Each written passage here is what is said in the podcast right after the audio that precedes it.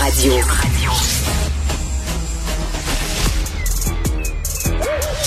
Mathieu Bocoté. Il représente un segment très important de l'opinion publique. Richard Martineau. Tu vis sur quelle planète? La rencontre. Je regarde ça et là, je me dis, mais c'est de la comédie. C'est hallucinant. La rencontre. Bocoté. Martineau. Mesdames et messieurs, retenez ça.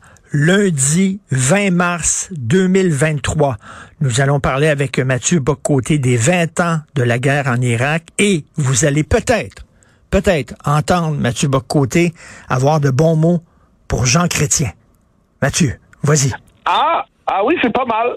C'est pas mal comme intro. Je, je, je l'aurais pas commencé comme ça. Bien joué, bien joué. C'est une mise en échec réussie. C'est un échec émat.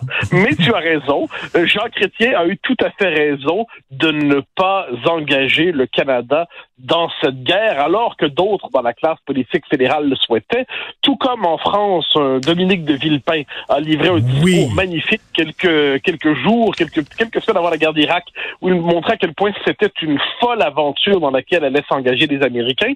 Et oui, je, je crois nécessaire dit pardon, d'y revenir pour une raison toute simple, c'est que c'est une guerre un peu inaugurale en quelque sorte dans euh, dans l'histoire de la post-guerre froide. À la rigueur, on pourrait dire qu'il y avait la même chose un peu en ex-Yougoslavie, mais c'était pas la même chose. La guerre d'Irak, je rappelle les événements, la séquence des événements qui nous y conduit, au début des années 90, d'abord en toute une première intervention après que l'Irak ait envahi le Koweït, et les Américains mènent une coalition internationale, celle-là qui rassemble à peu près tout le monde, pour libérer le Koweït envahi par l'Irak, qui devient dès lors une forme d'État voyou, perçu comme tel, avec raison par ailleurs, dans, euh, le système international, sous surveillance des Américains, sous surveillance des Occidentaux. Là, on fait un petit saut dans l'histoire. 11 septembre 2001, l'attaque contre le World Trade Center, l'attaque contre le Pentagone, en fait, l'attaque d'Al-Qaïda contre les États-Unis. Les Américains ripostent naturellement vers, euh, en, en attaquant l'Afghanistan, qui était le régime taliban. Très bien. Mais là, il y a une espèce de saut, euh, je dirais, logique et conceptuel qui, qui s'opère. Plusieurs, dans ce qu'on pourrait appeler l'intelligentsia stratégique ou la nomenclatura stratégique aux États-Unis, disent, eh bien, il faut profiter de cette guerre qui vient de nous être déclenchée pour contre-attaquer plus largement et profiter, profiter de cette occasion pour engager ce qu'on a appelé à l'époque la théorie des dominos démocratiques. Alors, mmh, qu'est-ce que c'était la mmh, théorie mmh. des dominos démocratiques? C'est l'idée que on va profiter de ça on va envahir donc l'Irak. Qu'est-ce qu'on va faire? On va implanter un régime démocratique en Irak. Donc, on va chasser le dictateur, Saddam Hussein. On va implanter un régime démocratique en Irak. Puis là, il va y avoir un effet d'imitation dans la région. Le Moyen-Orient va être démocratisé. Et à terme, parce que le Moyen-Orient va être démocratisé et que les démocraties ne font pas la guerre entre elles, eh bien, ça va donner à terme une planète pacifiée sous le signe d'un empire américain bienveillant. Et les Américains, donc, pour mener cette offensive, parce qu'ensuite, Saddam Hussein, qui était un dictateur atroce sans le moindre doute, n'était pas à l'origine des attentats du 11 septembre. Donc, les Américains vont lancer une double accusation. A, vous étiez néanmoins dans le 11 septembre. B, vous euh, fabriquez des armes de destruction massive. Et on se souvient de Colin Powell, qui est une grande figure de la première guerre d'Irak, qui joue sa crédibilité internationale. Il est secrétaire d'État de la Défense, je me trompe pas, il est secrétaire d'État sont aux États-Unis, qui présente une fiole aux Nations Unies en disant dans cette fiole, il y a des, euh, des armes chimiques. Et c'était faux. Et c'était faux. Donc là, on prend double prétexte et ils, ils envahissent au nom, comme je l'ai dit, au nom de la théorie des dominos démocratiques, bien davantage qu'au nom du pétrole, soit dit en passant. C'est ça qu'il faut pas oublier. Les résultats, ça a fait un désastre, un désastre. Ça a engendré quelques années plus tard la formation de l'État islamique, tout comme en 2015, 2011, euh, dis-je, quand il va y avoir une intervention semblable en Libye, ça va entraîner la crise migratoire qu'on a connue ensuite. Donc, ce qui est assez fascinant en un mot, en un mot, c'est tout simplement que nos, euh, cette guerre est inaugurale et croyant agir au nom du, du, de l'expansion de la démocratie, a semé le monde dans un bien pire chaos. Mais tu sais, Christopher Hitchens, que, que, que j'aime uh-huh. beaucoup, bon, qui est décédé maintenant, euh, ancien penseur de gauche, mais euh, qui, bon, qui a changé son fusil d'épaule. Christopher Hitchens appuyait vraiment Tony Blair et euh, George Bush là-dedans sur l'intervention en Irak, en disant, lui, il croyait justement à la théorie du domino démocratique. Là. Ah ouais, ben, il, ne, il, ne, fut pas le seul. Il y a des mhm. gens que j'estime aussi qui ont cru à ça, mais je pense que c'est là-dessus que Christopher Hitchens demeurait un homme de gauche. C'est-à-dire que Christopher Hitchens demeurait convaincu qu'il suffit, parce que c'est toujours l'idée suivante, c'est que l'homme uni serait partout le même. L'homme serait uni. Les cultures seraient un peu... Euh, les cultures seraient des stocks de coutumes qu'on pourrait facilement déplacer pour permettre à l'homme émancipé de la modernité d'apparaître partout.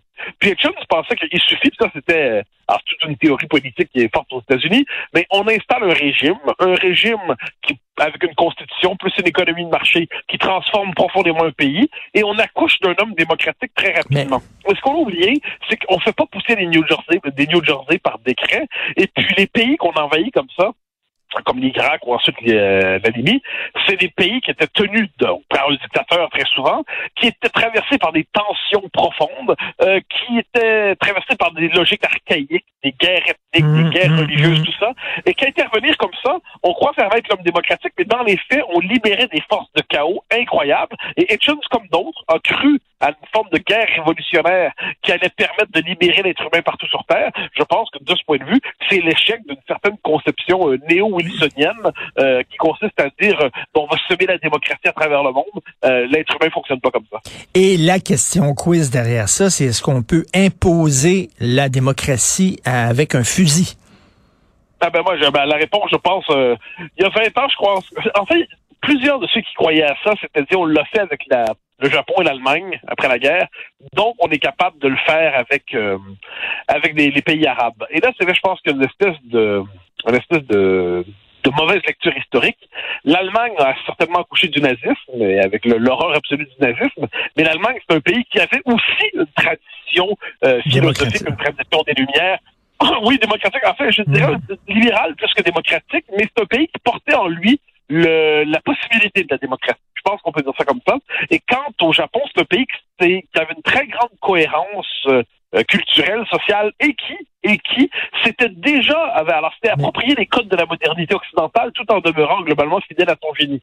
Et donc il y avait une prédisposition démocratique possible à ce moment. Il y avait une possibilité démocratique au Japon. Je pense pas que c'est la même chose euh, en Irak, c'est pas la même chose en Libye, c'est pas la même... Oui, excuse-moi, vas-y. Non, non, mais tu sais, ce qu'on se disait, euh, tu sais, on rentre dans ces pays-là, on enlève le dictateur, on l'arrête, on le tue, puis après ça on ressort. Puis là, comme par magie, va pousser les, les, les plantes de la démocratie.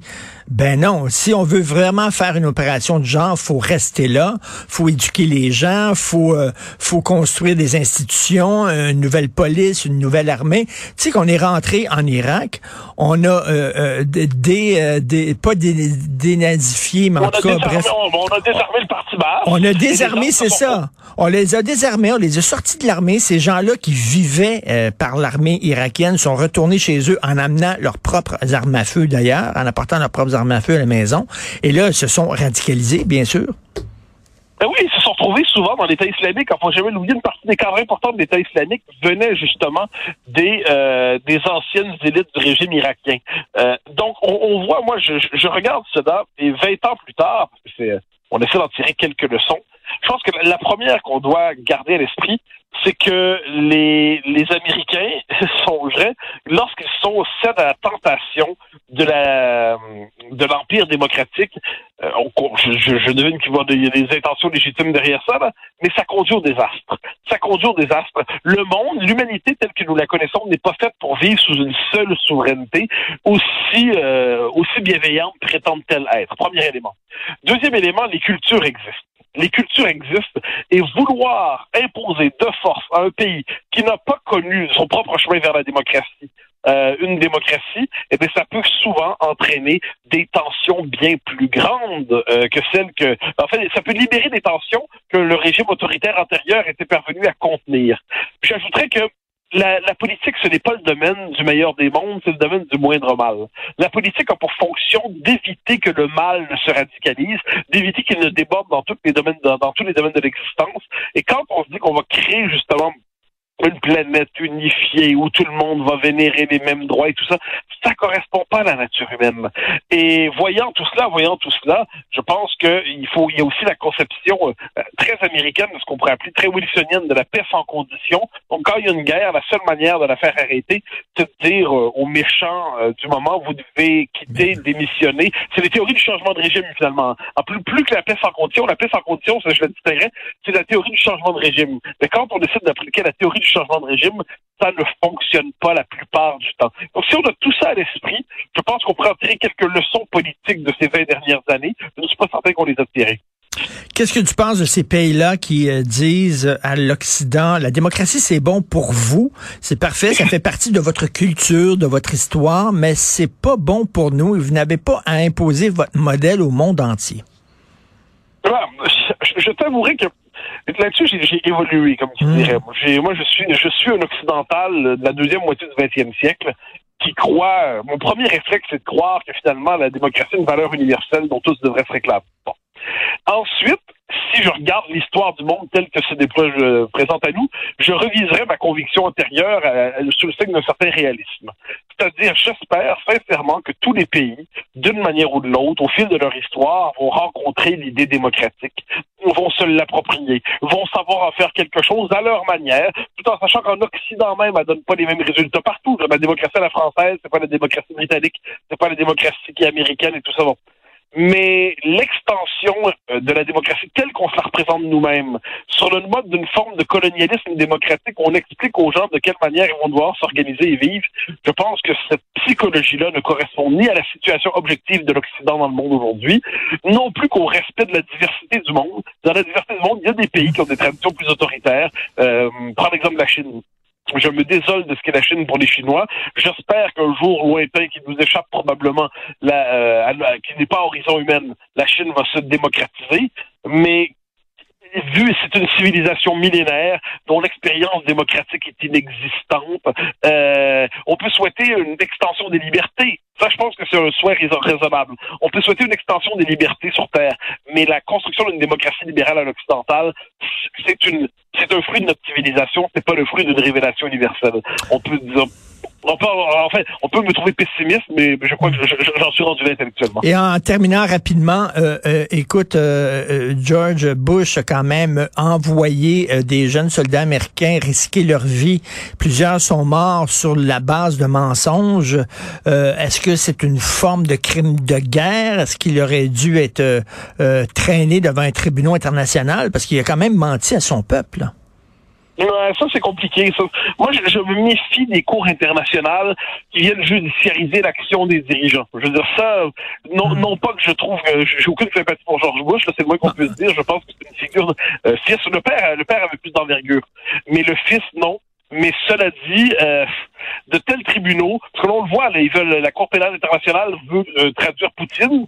Bon, j'entends bien, mais comment réussir à faire la paix avec lui, pour éviter que tout, des, tout parte en... OK, mais alors, oublions les, les cours internationales. Est-ce que ça aurait pu faire l'objet quand même d'un processus de, de destitution à l'intérieur des États-Unis? Ah, euh, ça aurait pu. Les institutions américaines gardaient cette possibilité-là. Ça, il n'y a pas de doute là-dessus. Un président qui ment ouvertement son ben peuple, ça ne l'a pas fait. Euh, mais là-dessus, ça, moi, la judiciarisation de la décision politique, je la comprends dans certains, dans certains cadres, mais en ces matières, je pense que l'ultime sanction d'un dirigeant, c'est de se faire battre aux élections. Hmm. Euh, ça, je pense que c'est la bonne manière de se débarrasser de quelqu'un en démocratie, c'est de le battre aux élections. Ensuite, ensuite, puisqu'on la, la, question du jour là-dessus, c'est Poutine. Dis-moi, si on a le souhait que, que cette guerre ne dégénère pas, qu'on trouve d'ici six mois, un an, quelque chose comme une forme de, paix relative qui calmerait les ardeurs et éviterait la mise en place d'un conflit global je suis pas certain que d'annoncer à quelqu'un que dès qu'il sort de ses frontières, il va se retrouver devant le tribunal soit la meilleure manière de, de, de trouver cette paix négociée. Euh, il se peut que je sois trop euh, trop pessimiste sur le genre humain, mais j'ai l'impression que c'est euh, la, la, construction du droit international tel qu'on le voit que, se prend quelquefois pour une souveraineté alternative. La mmh, politique mmh. internationale est un jeu d'équilibre et de rapport de force, et, et en ces matières, en ces matières, je pense qu'il faut être plus prudent qu'exalté. Merci beaucoup, Mathieu. On se reparle demain. Merci. Bye bye.